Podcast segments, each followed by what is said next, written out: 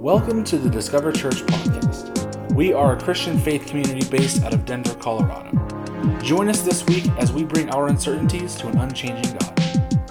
If you have any questions about the sermon, please feel free to send them in. You can email them to us at hello at discoverdenver.church.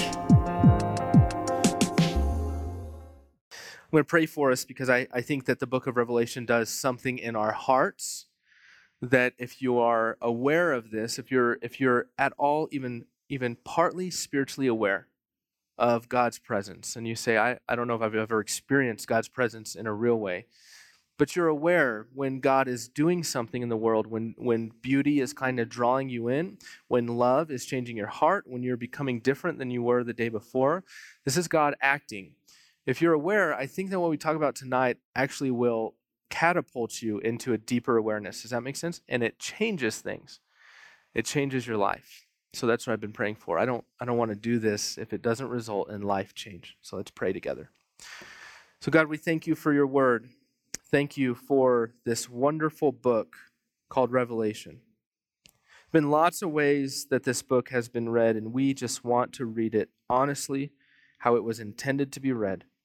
And may the life change come forth and may we honor you more tomorrow than we did today, and may a deeper relationship with you. In Jesus' name, amen.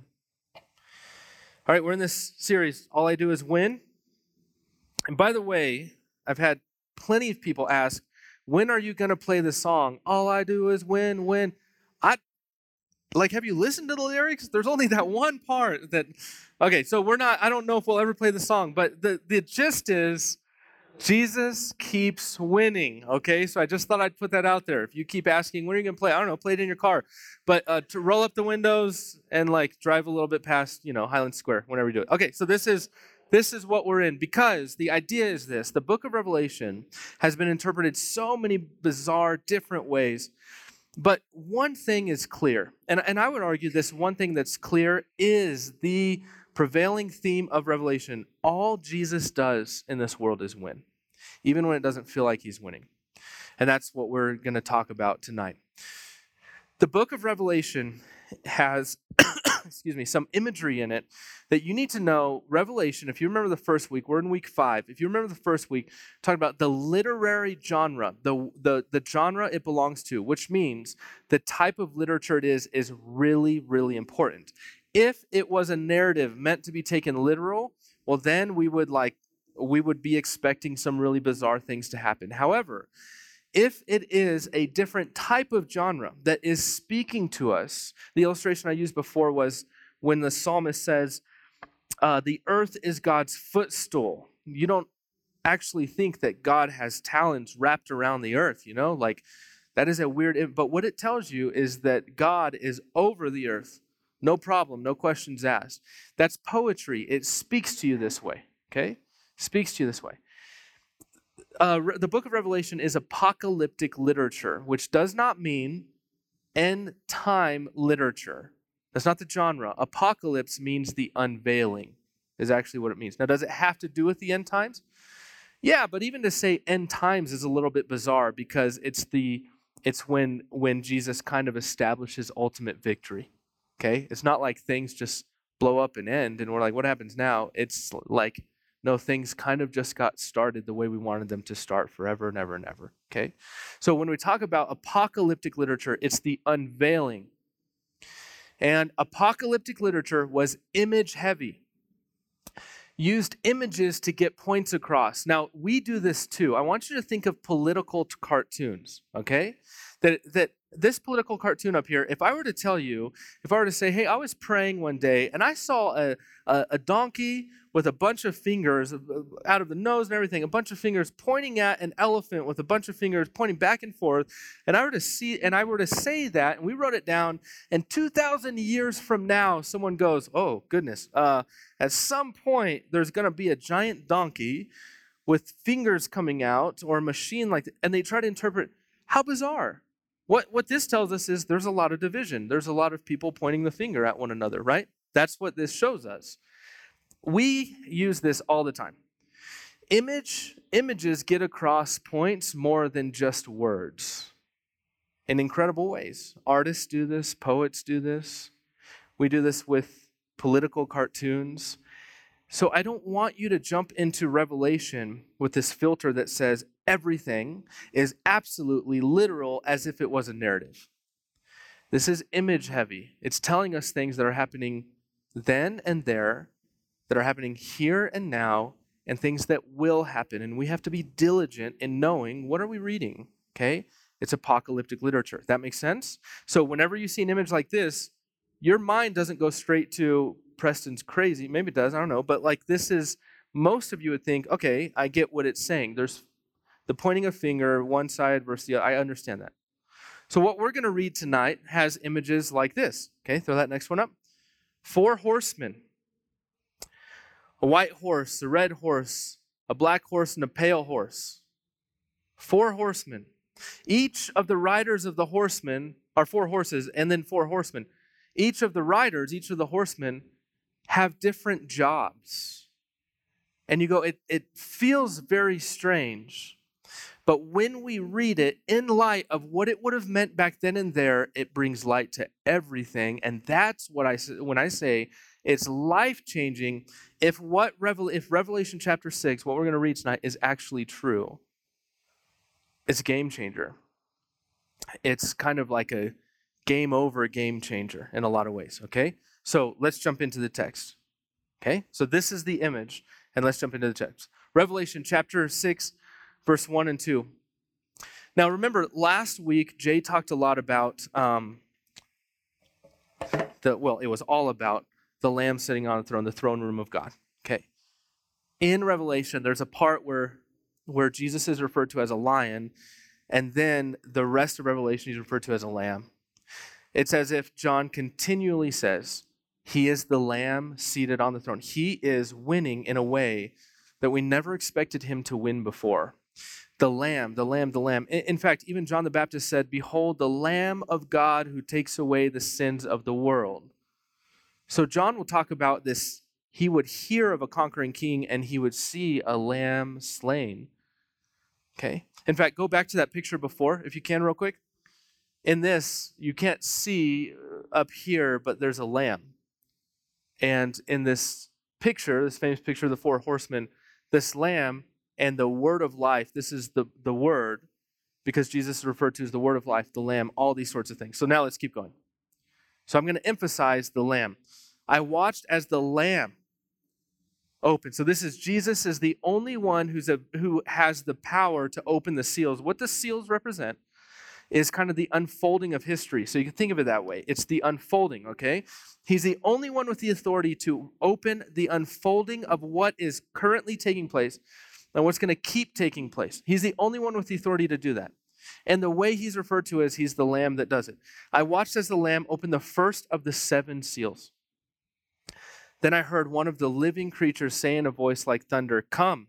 I looked, and there before me was a white horse. Its rider held a bow, and he was given a crown, and he rode out as a conqueror bent on conquest. Now, this is Old Testament language, going back to Joel where we know that conquerors were given a crown before they would even go conquer because that's what they did. That meant you will conquer. So this is Old Testament language. Let's keep going. When the Lamb opened the second seal, I heard the second living creature say, Come. Then another horse came out, a fiery red one. Its rider was given power to take peace from the earth and to make people kill each other. To him was given a large sword. Now, what it starts to feel like is okay.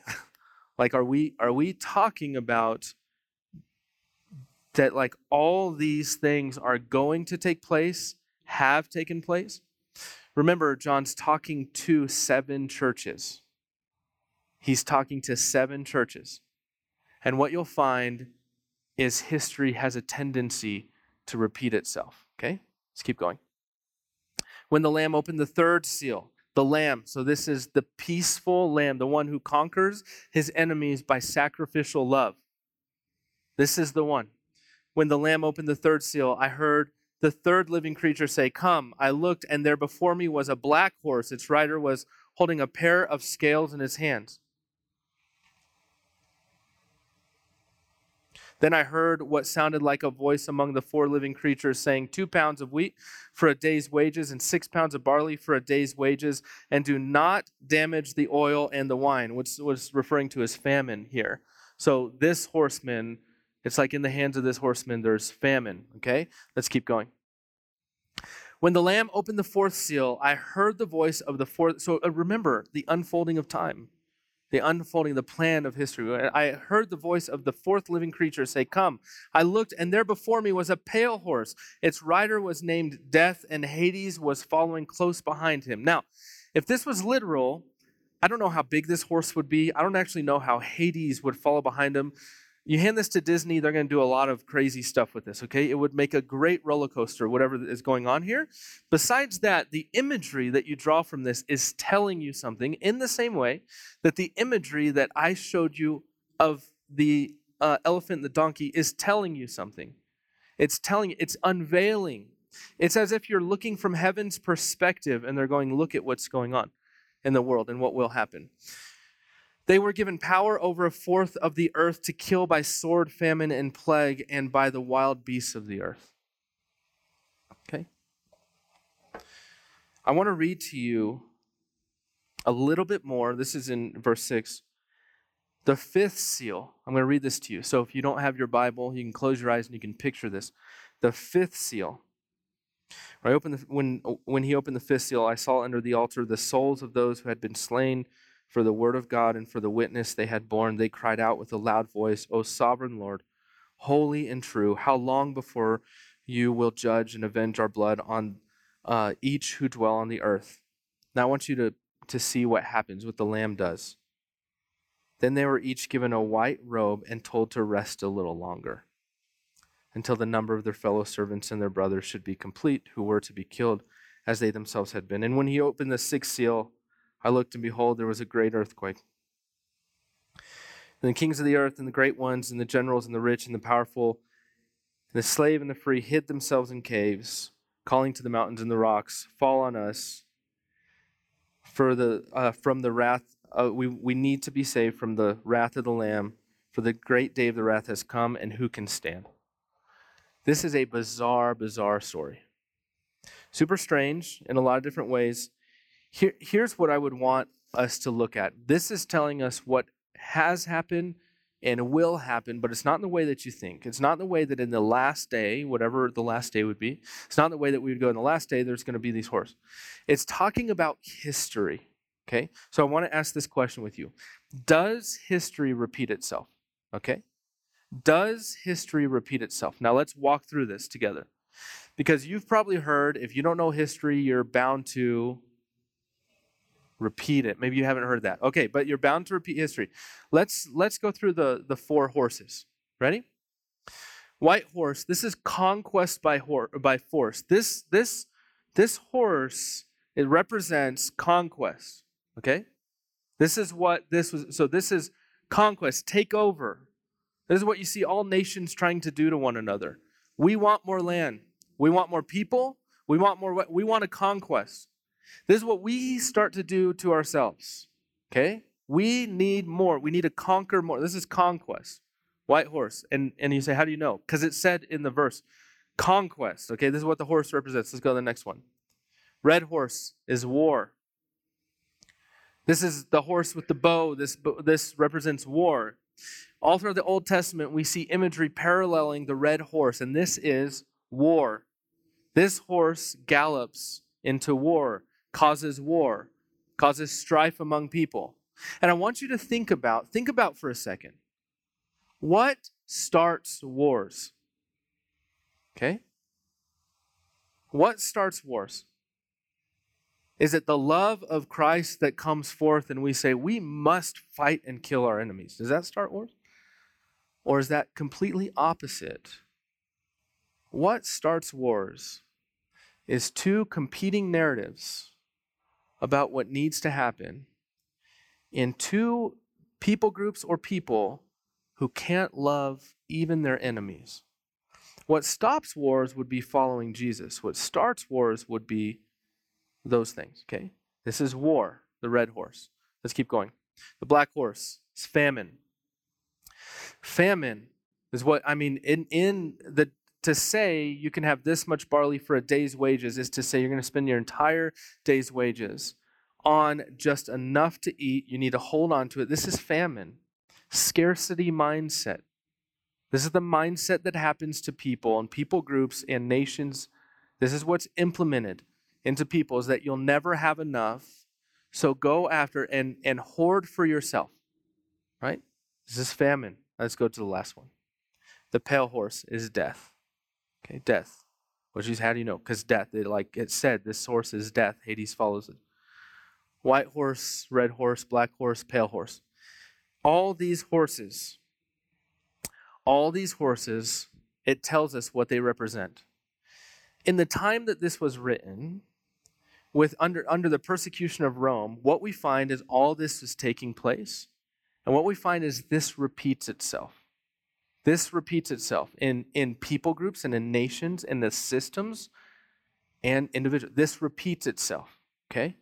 I don't read this, and in fact, the, the people that were reading, the theologians were that are speaking on this text, don't read this that one day there's going to be out of the north or the west or the south, that there's actually going to be this giant horse coming like that. In the same way, you wouldn't read the imagery like that. What it's telling you is that history, that there's these horses galloping through history that are creating these same processes. And if you notice, if you were to study any era of history, you'll find conquest by force, war, famine, scarcity mindset, and death. And this continues to repeat itself. There's a theologian and an author named Brian Zahnd. This is what he says about these horsemen. These are the four horsemen of the apocalypse that keep galloping across history. The white horse of conquest, followed by the red horse of war, followed by the black horse of famine, followed by the pale horse of death. Put it on repeat, and you have world history. Jesus is the king who comes to save humanity from the stupid cycle of conquest, war, famine, and death. And if you notice, the Jews tried to put Jesus on these horses. You know, the Jews tried to say, like, hey, let's, we want to crown you as king and we want you to reign over the Romans in the way we want that to happen. And every time they did that, Jesus would flee. He doesn't ride these horses, he's the lamb, he's not a horseman. He's the one that, as history repeats itself, he's still powerful over history. He's still the one who's in charge of history. So follow me here. As history repeats itself, some some people have participated so strongly in breaking these systems. You have people like Martin Luther King Jr. that participate so strongly in breaking the systems of taking over people's lives, of abusing them, of pointing the finger that they in following Jesus, he broke the system, so strong in following Jesus, the Lamb, and did so as someone praying and dying for their enemies, right? Because history repeats itself. And what I want to point out to you is, is if you're at a point that you say, there's a major dilemma in my neighborhood or in my community or in the city that God's calling me to take on, don't do it alone. Let us back you as you follow Jesus and you follow the Lamb and you sacrificially lay down your life to break the system. The system, the horses that gallop through history. But on a personal level, on a personal level, these things happen all the time. You uh, think about in a relationship. You go after someone, if there's a war that breaks out, you feel like I don't I'm alone, I don't have anyone, you feel dead inside. On a relational level, these things happen. In a career, you change your career. You go after a career, you go strong after a career. And then there's something that happens to you, the boss, the coworkers, whatever, something happens. You run out of money, there's death inside. The cycle, these horses gallop all the time. History repeats itself. The world we're wanting doesn't have these horses, these horses die. What you find is Jesus does win. These horses don't have a place in the new heavens, new earth. But history repeats itself. So here's what I would ask you In your life, which horse do you ride, essentially? Which horse do you say, I am participating actively in that part of history. Because what I can show you is through the centuries, I can show you through the systems and the cities individually, but I can't tell you which one you're on. I can't tell you which, but I can tell you they don't win. They don't win in the end. This has never won. There has never been an era in which this has resulted in the benefit of humanity and everybody following Jesus. This has never won. But the Lamb is the one overseeing history. And I just want to point out the Lamb is there watching. So let's, history repeats itself. Now, here's the next question Does history have to repeat itself? Okay. Does this have to take place? Let's talk about this. Essentially, what I'm asking is this Is life a glorified Monopoly game that at the end of it, everything goes back in the box? You just put it all back in the box, you win some, you lose some, and that's what life is. I don't think that's the case. In fact, if that were the case, we would participate in history in this way. If that were the case, we would let this happen. Now, we do this on a regular basis because of this scarcity mindset. Because when we have a mindset that says, this is the only life there is, I must get everything I can in this life, I must conquer as much as I can, I must have as many relationships as I can. I must I'm going to go at war because if you don't like me this is the only life I have and you're compromising my identity. So you you understand what I'm saying? Scarcity mindset, famine mindset, all this comes from a scarcity mindset. Eugene Peterson who wrote the Message Bible he says the scarcity mindset is behind every single system and satanic way of thinking. The scarcity mindset. Because it says this is the only world we have. This is it. And if you watch people who think this is the only world we have ride the four horses, okay? What I want to point out to you is uh, what the question I want to ask is Does history have to repeat itself with you? Does it have to? I would say no. And I would say because we have many ways that Jesus flies against this, but do you remember this story of Jesus feeding the 5,000 with the loaves and the fish? I don't know if you remember that story. Uh, Jesus takes a few loaves, a few fish, and he multiplies it. So the disciples go to Jesus and they say, "Hey, w- you know, we don't we don't have enough to feed these people." And Jesus says, "Well, what do we have?" And then this boy offers up his lunch, and then he multiplies it and he feeds 5,000 men. So we don't know into over 10,000 people total if there's women and children there. So he's feeding these people. And what we see happen there is people turn to Jesus and go, There's not enough for life. There's not enough. What do we do? And Jesus provides. Okay? This is what Jesus does is he provides. And what's really fascinating is the crowd goes after Jesus in order to crown him and make him king in the way they want him to be king. Now, the, the crown that he was willing to wear was the crown that the enemies put on him when he died for them, because he knows love can conquer their heart. More war is not going to do it. Love can do it. So that he refuses the crown that the Jews want to place on him. Refuses. He flees to a ship, to a boat. He flees. And then he tells them later on, they say, Why did you do that? And he says, Truly, truly, I tell you, unless you eat my flesh and drink my blood, there's not life. I offer what's eternal. Because people operate on a scarcity mindset. This is all they have, this is all they work for. So they don't live generously, they don't give of their time, they hoard, they do anything they can to feel pleasure because it's them, and that's it. And Jesus is saying, that's not how we win. There's a whole nother world. And in this story, this is what we see. History doesn't have to repeat itself. You find the people that follow Jesus, other than Judas, okay, you find the people that follow Jesus give of their lives because they're fully convinced their life is not all that there is.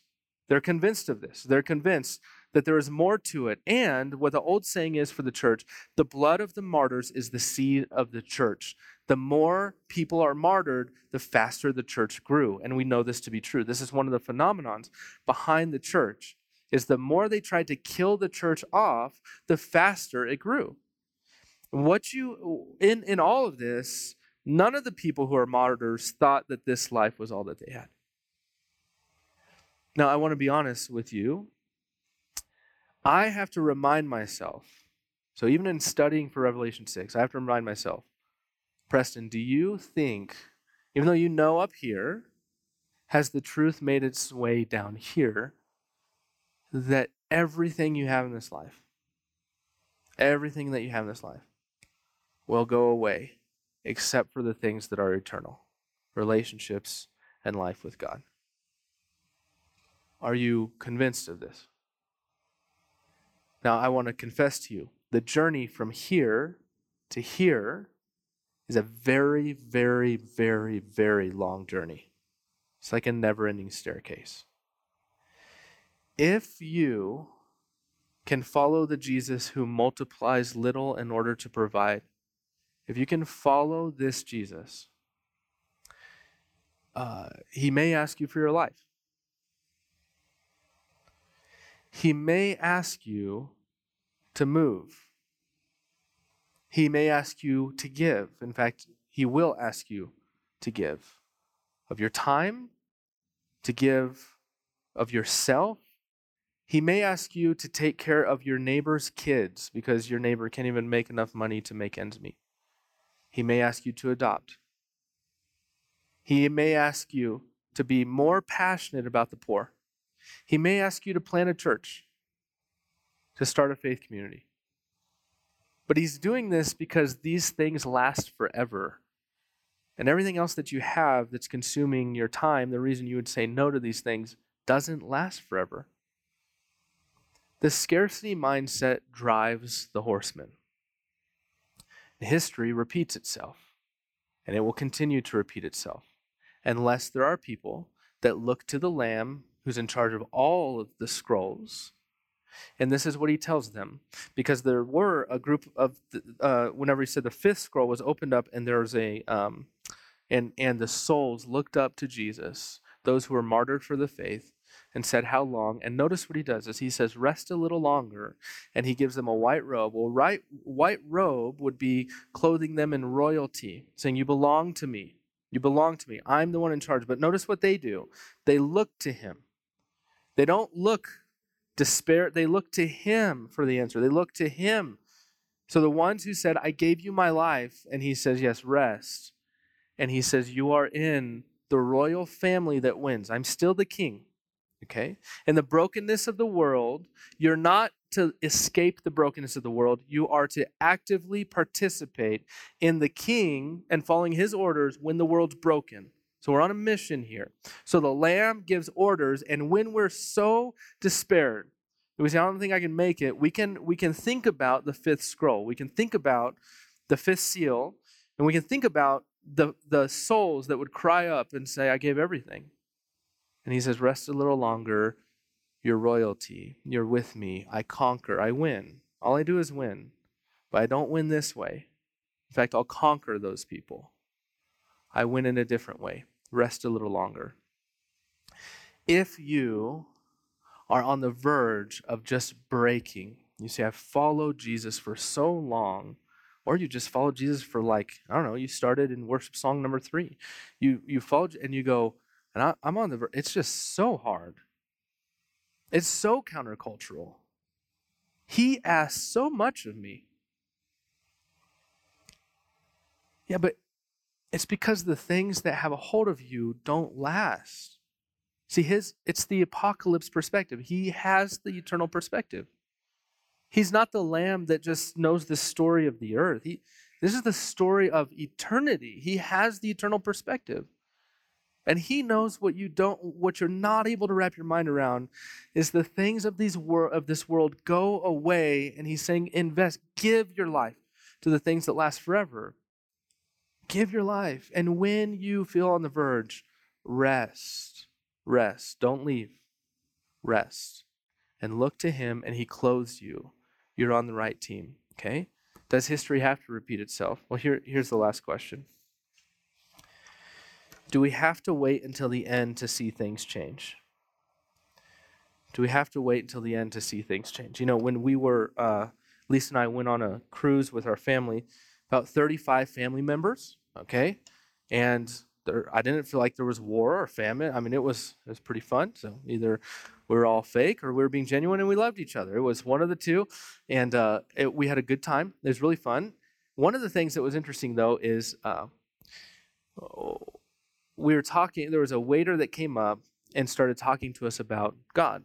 So my dad was at the table. My dad brought up uh, living for things that are eternal. He brought this up and started talking to the waiter about it. Well, the waiter says, "Oh, the Bible. I've read the Bible."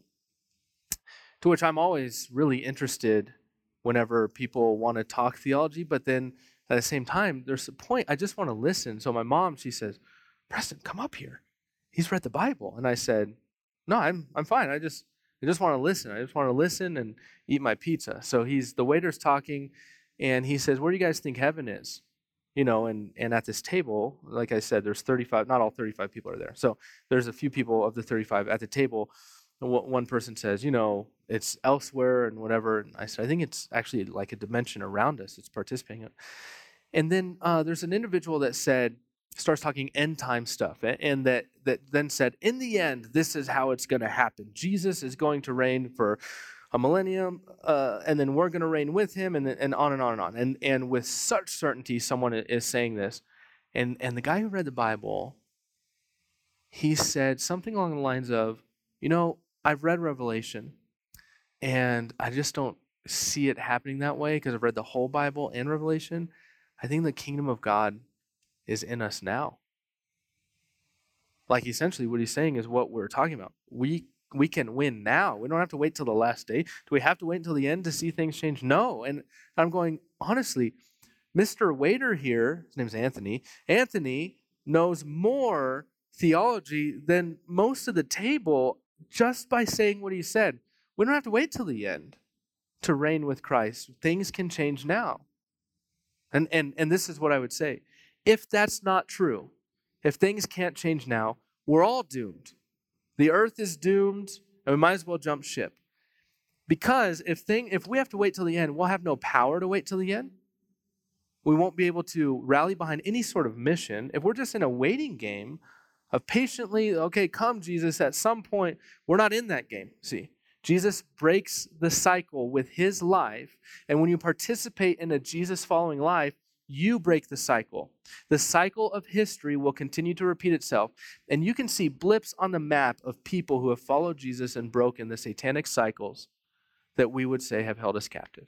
People that have followed Jesus to do that.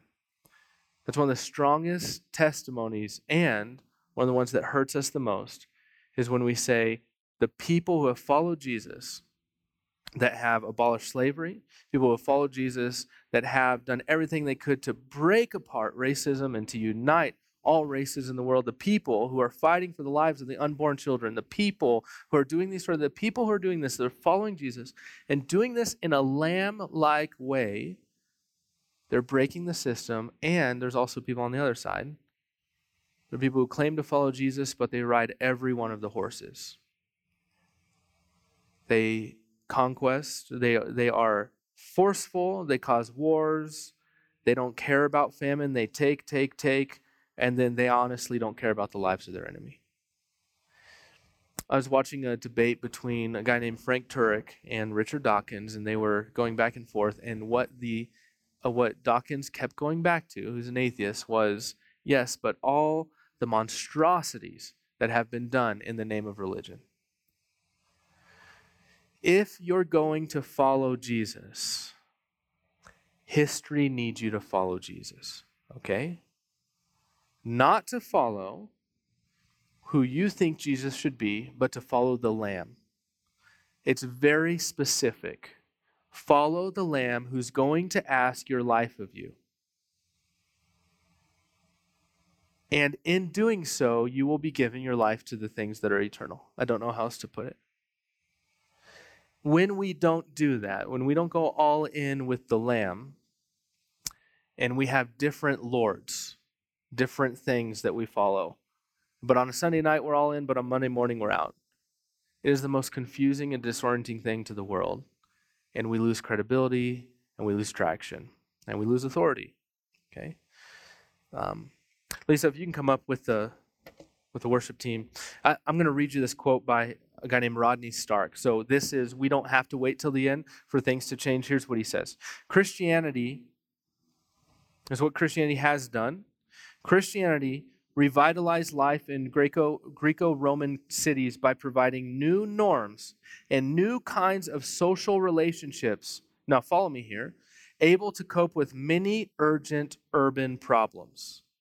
So, Christianity, true Jesus following people, have a history of breaking the cycle. They break the cycle, okay? And they participate now in the victory in a lamb like way.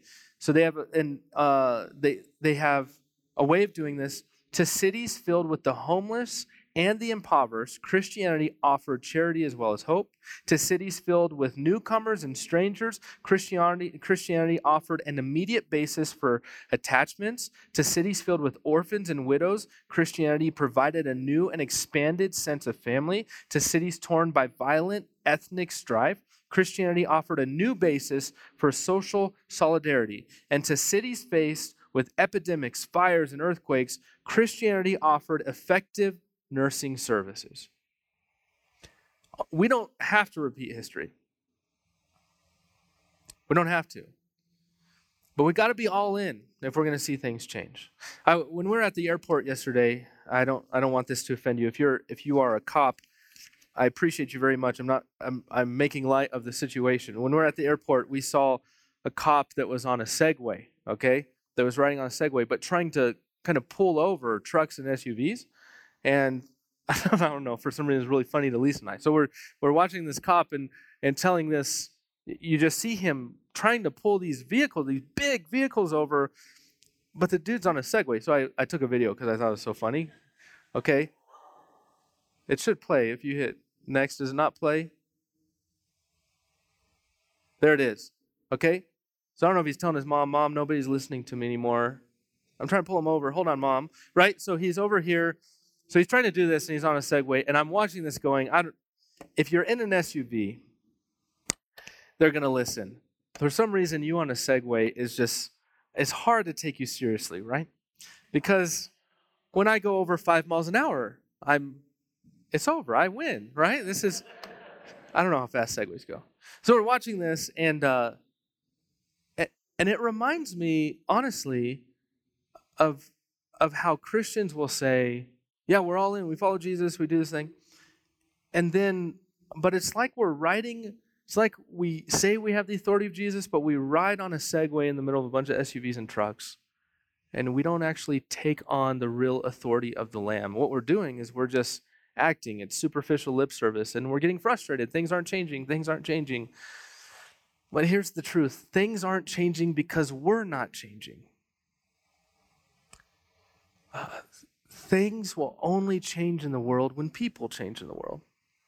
And the only way real people change in the world for the kingdom of God is by the authority of the Lamb and by, by participating in the fifth seal of crying out to the throne and saying, I don't know, it's really, really hard. And letting Him clothe us in royalty, and we keep following that King. We keep following that king. We get brokenhearted for the things that break God's heart. And we stop getting brokenhearted over the stupid things of the world. So here's what I would say uh, about this whole passage. As history unfolds, it will repeat itself, but you don't have to participate in the corrupt repetition. You have a different place. The world will never change as long as we act like we have an have authority on a Segway, getting frustrated all the time because nothing's happening. The world's not going to change. The world's going to change when we actually look to how Jesus is winning. And he's winning by people, martyrs, giving their lives, giving their lives for the people who kill them. And that, that's, that's as intense as it gets. And I'm not saying that you have to have a spear go through your side in the Amazon to be all in. But I am saying we need to get to the point to where we're willing to do those sorts of things, you see. That we give up what has a hold of us for the sake of others. This to me, this is why I said Revelation chapter 6 is a game changer because it shows how history repeats itself and then it also shows the way to break that. Because in the end, there will be all the kings and rulers, the authorities, right? It says all the ones that you thought were powerful, the SUVs and the trucks of the world, all those ones are going to see the lamb and run. Because the lamb's way of winning is they don't know how to participate in this. In fact, their life has been the complete opposite of his life, and it scares them, and they hide and they cry out to the rocks, Crush us, because we don't even know how to deal with him. But the people who gave their lives, they're they're not scared. They look for hope and then they are clothed in royalty. So there will come a day, this is why I say Revelation does both. It tells us of days to come and days of now.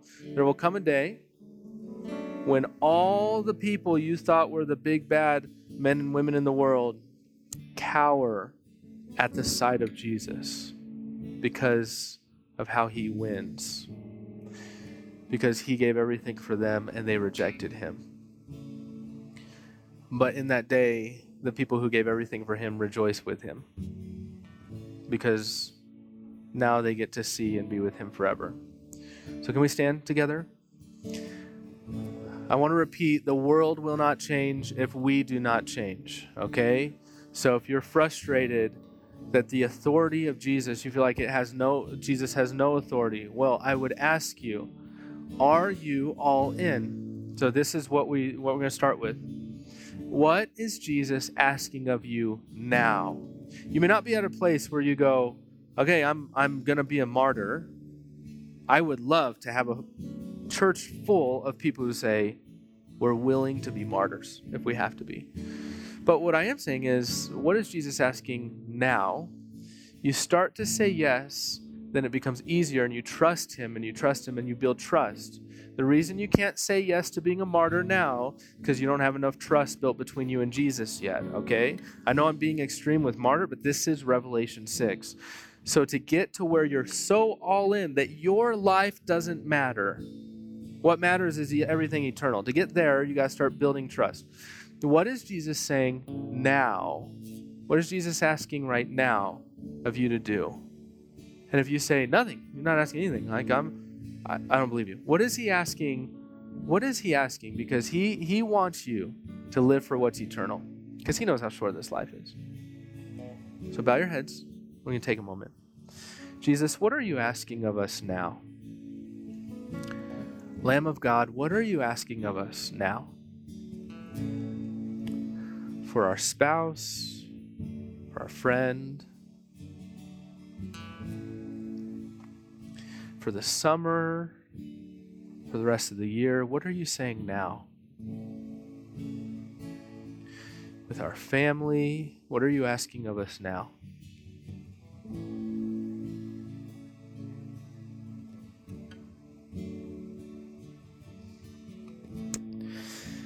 And this is how we're going to end tonight is I just want you because if everybody's being honest, this would be every one of us. I just want you to find someone or another or two or three people that you pray with that you say, This is what the Lamb is asking of me now. This is what he's asking of me. And and I want you to realize how that breaks the cycle of history. Because it does. Jesus is asking of you. And I just want you to and pray with each other and worship with each other. Okay? That's how we're going to to engage tonight. So if you can go to, if you want to take communion, we take communion to remember that Jesus is the only one who gives life. We don't live with a scarcity mindset. So I would encourage you, if you're going to take communion, do it and then and then get with one or two other people and say, This is what Jesus is asking of me. Can we pray about that? And then we'll worship and then we'll close. Okay? Lord, help us to be honest, speak clearly, and use your people to encourage us in the next step. Amen Let's take communion, find someone and pray with them.